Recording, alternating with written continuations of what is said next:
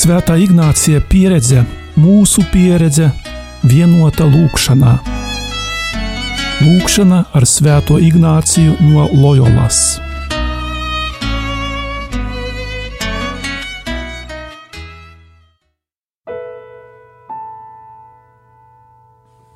Cienījamie rādījumi arī klausītāji, šodien Ignāciskajā pusstundā evaņģēlijas stāsta par desmit jaunavām, kuras izgāja pretī līgavainim un centās uzturēt gaismu savās lampās. Ieklausīsimies evaņģēlīja vārdos. Tajā laikā Jēzus pastāstīja mācekļiem šādu līdzību debesu valstība būs līdzīga desmit jaunavām, kas paņēmušas savas lampas, izgāja pretī līgavainim. Piecas no viņām bija negudras un piecas gudras, jo negudrās, paņēmušas savas lampas, nepaņēma līdzi eļļu. Turpretī gudrās kopā ar lampām paņēma traukos arī eļļu.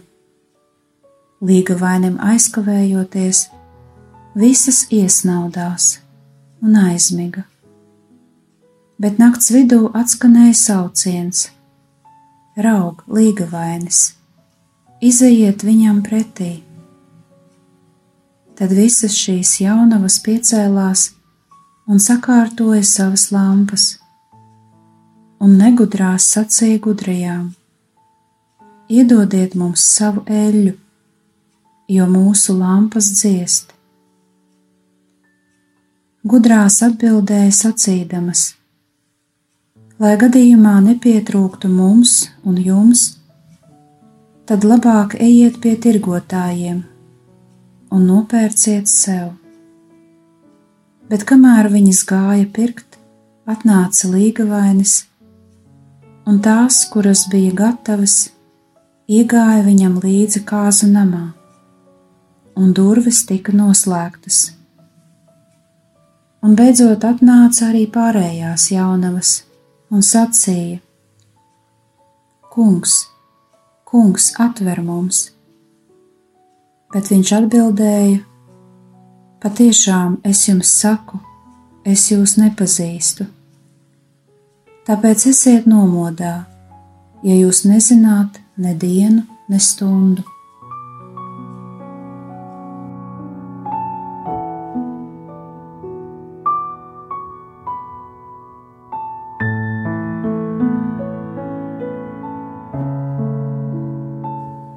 Esam Dieva priekšā, veltīsim viņam pilnīgi šo pusstundu. Ja iespējams, noliksim malā citas nodarbes un ar kādu simbolisku žestu, paklanīšanos, skūpstu, sveces iedegšanu, galvas noliekšanu, pagodināsim to vietu, kur pašlaik atrodamies. Tā ir svēta zeme, jo šeit līdzīgi kā mūzus degoša ērkšķa krūma priekšā, es pazemīgi nāku satikties ar savu kungu un dievu.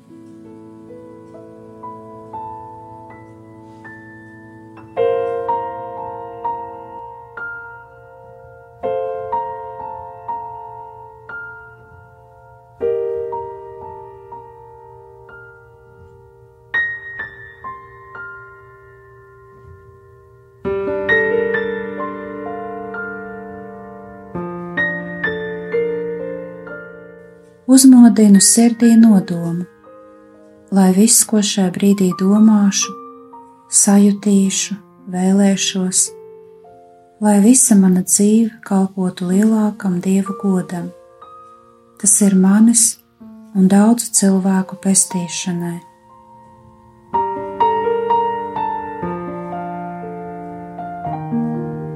Šī līdzība vēstures gaitā ir ļoti plaši un dažādi interpretēta. To var uzlūkot arī kā visu Mateja evaņģēlija teoloģiskās domas krustpunktu.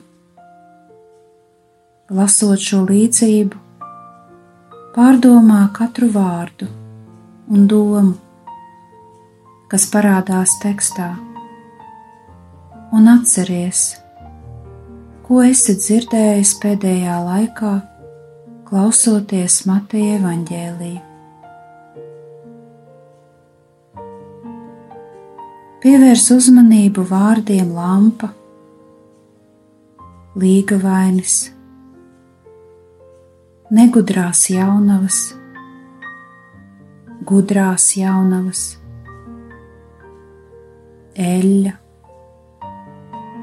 kavēšanās, iemigt un gulēt, pusnakts. Piecelties, kāzu mīlestības, aizvērt durvis, kungs atver, un es jūs nepazīstu. Vai šie vārdi un to jēga neiedaras dzirdētajos rakstu fragmentos? ko esi dzirdējis iepriekš.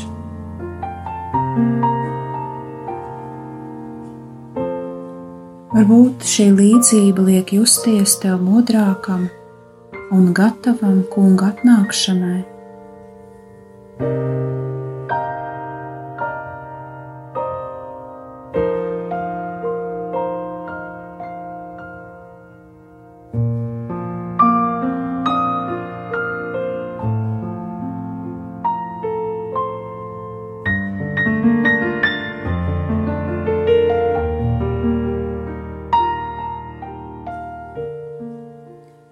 Ir uzsvērts, ka tikai darot kristiešu dzīvei raksturīgus darbus, cilvēks pastaro tiesu sagaidīs sagatavots.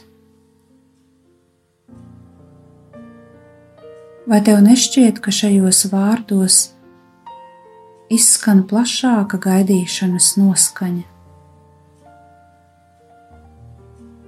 Kaut arī gaidīšana var likties tik attāla no ikdienas dzīves pieredzes, un modrība attiecībā uz beigu jautājumiem šķiet nesasniedzama cilvēciskās piesaistīšanās zemes lietām dēļ. Kungs ar spēku māca par šīm lietām un atgādina, ka tas tiešām ir svarīgi.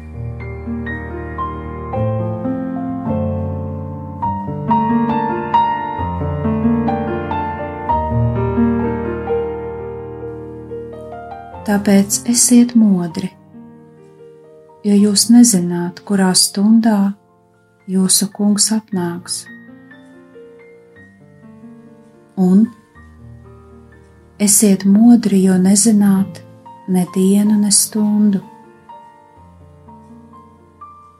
Šie vārdi norāda uz kaut ko ļoti būtisku,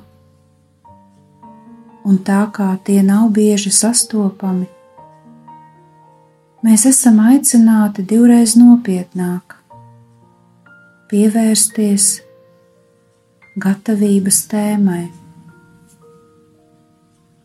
Jēzus runa māca, kāda stāja ir jāpieņem gaidot kunga atnākšanu. Lampas tēlam ir izšķiroša nozīme. Jo cilvēku dalījums tiek veikts saskaņā ar gaismekļu lietošanas prasmi. Ieiešana debesu valstībā nav automātiska darbība. Pakavējies brīdi pie šiem vārdiem un mēģini tos pielāgot savai dzīvei.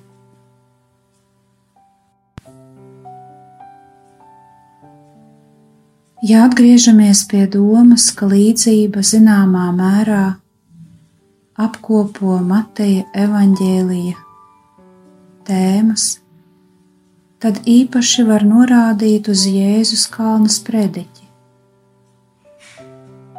jeb pirmo Jēzus runu, kas uzskaita kristīgās dzīves morālās stājas, saistības starp pirmo un pēdējo Jēzus runu ir ļoti cieša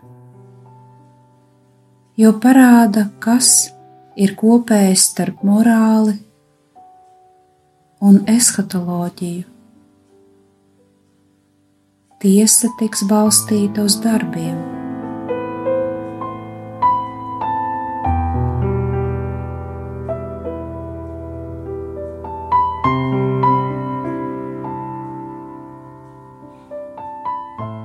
Tēmu saistības starp kalna sprediķi un līdzību parādās atdalīšanas motīvā. Labo darbu darītāji ir aktīvi un izvēlas konkrētus izaicinājumus. Nesaprātīgs cilvēks ceļ māju uz smiltīm, nenes augļus. Un pats svarīgākais - ne katrs, kas man saka, kungs, kungs, ieies debesu valstībā, bet kas izpilda mana tēva gribu.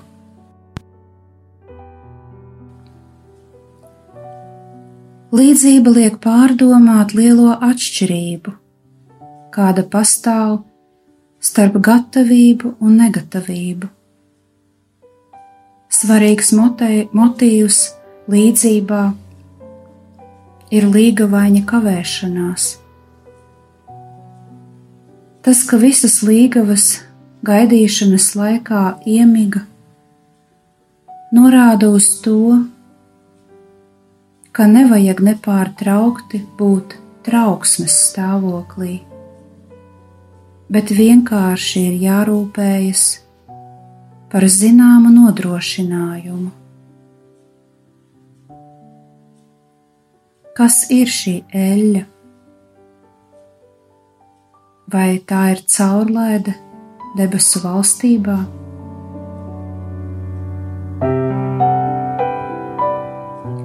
Tā ir vienīgā vieta Mateja evaņģēlijā, kur ir pieminēta eļļa. Bet daudz viet ir vārdi ar līdzīgu nozīmi - gaisma, lampa. Ja apskatām, kādā kontekstā tiek lietoti šie vārdi, tad atklājam, ka eļļa ir labie darbi un tēva gribas pildīšana.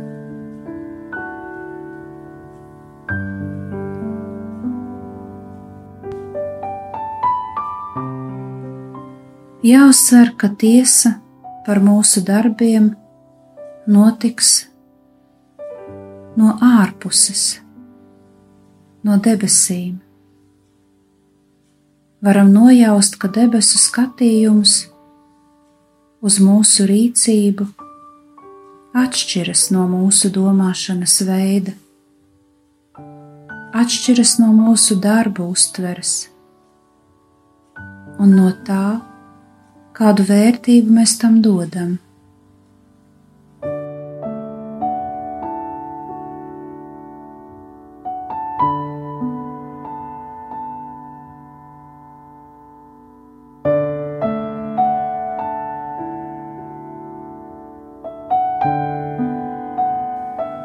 Valstības pieņemšana nevar palikt tikai labo nodomu līmenī. Šīs līgavas savā starpā ne ar ko neatšķīrās. Līdzīgi arī mēs savā dzīvē nodarbojamies ar lietām, ko dara lielākā daļa sabiedrības.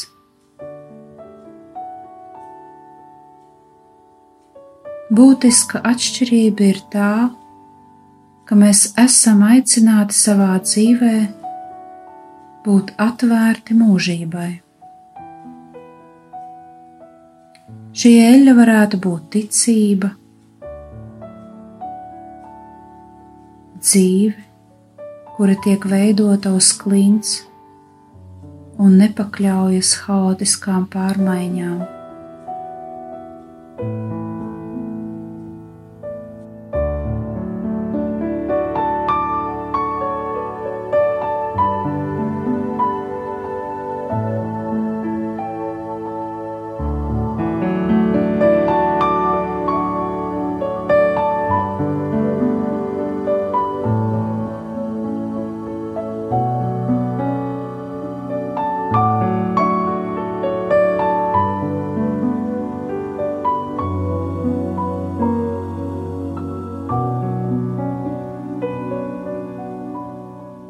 Varbūt visprecīzākais vārds, kas palīdzēs saprast eļļas nozīmi mūsu dzīvē,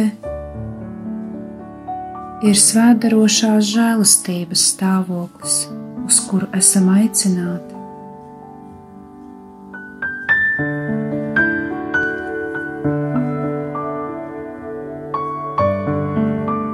Tagad palūkojies uz šo līdzību visas savas dzīves perspektīvā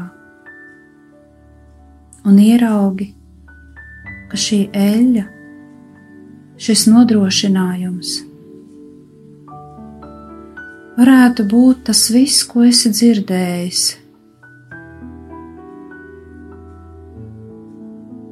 Un Dieva vārds, ko esi pieņēmis. Vēl brīdi pakavējies pie vārdiem: Es jūs nepazīstu. Ko tu sadzirdi? Kas tev šķiet uzmanības vērts?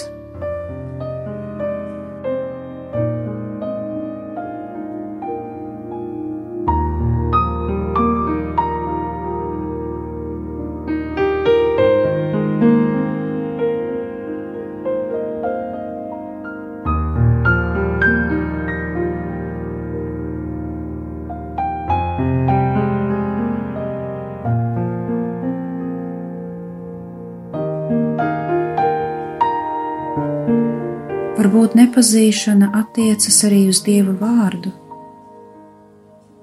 uz to, kā Dievs tevi uzrunā un kā tu viņam atbildi.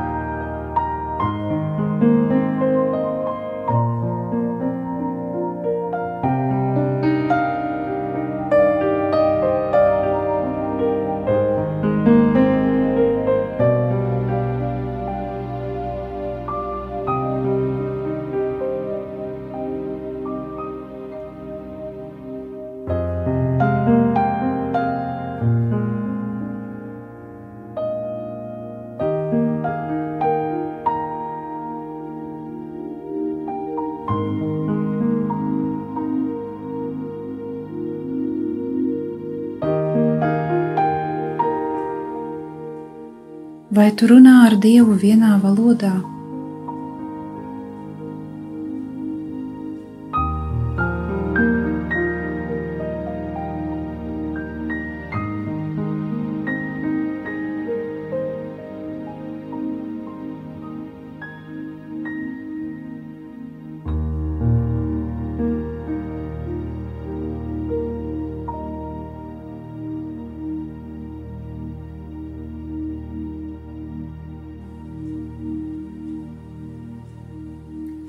Aicinājums ir saņemts,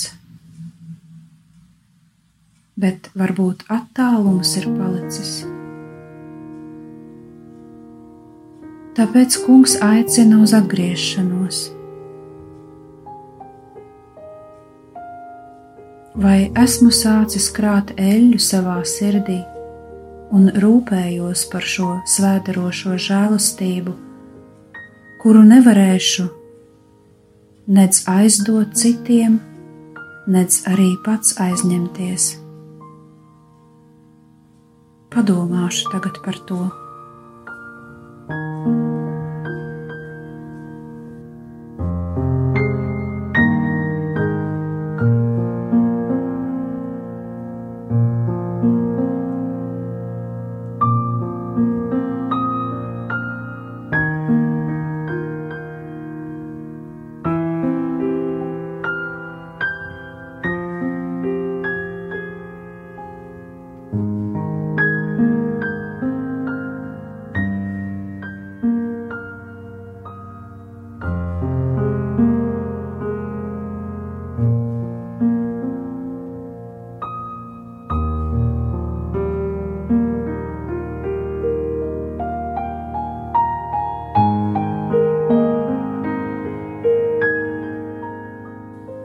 Palikt nomodā. Atkal tiek prasīts palikt nomodā. Jo palaižot garām, neparūpējoties par eļļu, vārti var būt aizvērti deguna priekšā, un tas, kurš tik ļoti mīl, un mani gaida, vienkārši neatpazīs, neuzskatīs par savējo. Kā tas var būt? Lai vai kā tur būtu, tie vārdi, ko evaņģēlijas nemitīgi atkārto, paliec nomodā, ir pati īstākā mīlestības zīme jo gaidīšanu un palikšanu nomodā var prasīt tikai no mīļotā. Visos citos gadījumos visi lūgumi un prasības ir bezjēdzīgi. Var atkārtot pamācības par nepieciešamību paņemt eļļu var atkārtot un atkārtot, bet neviens to nesadzirdēs. Kad nav tā noslēpumainā mīlestības spēka, nav arī liesmas.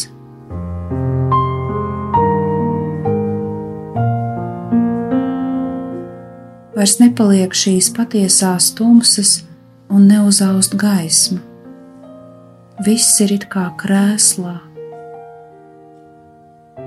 Tu esi aicināts iznākt no šīs ēnu valstības uz satikšanās prieku.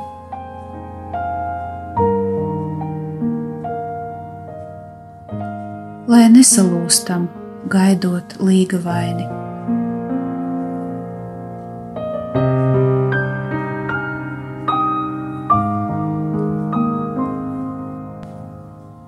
Tagad personiskā klusā lūkšanā izteiksim Jēzum savas sirds pateicību, ilgas un lūkšanu.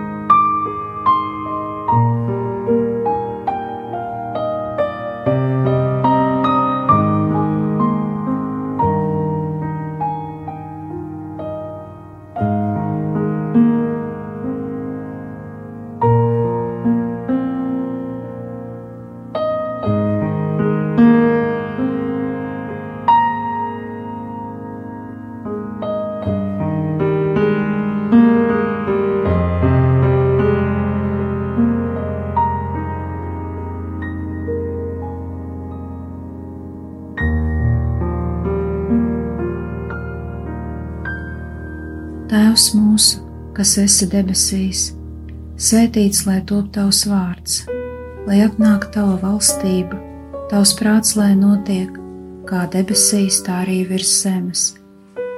Mūsu dienascho maizi dod mums šodien, un piedod mums mūsu parādus, kā arī mēs piedodam saviem parādniekiem, un neieved mūsu kārdināšanā bet atpestī mūs no ļauna. Āmen!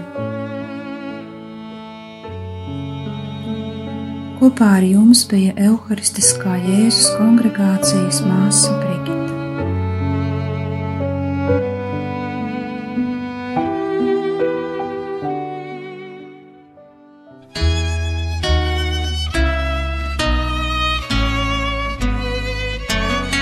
Svētā Ignācija pieredze mūsu pieredze vienota lūkšanā.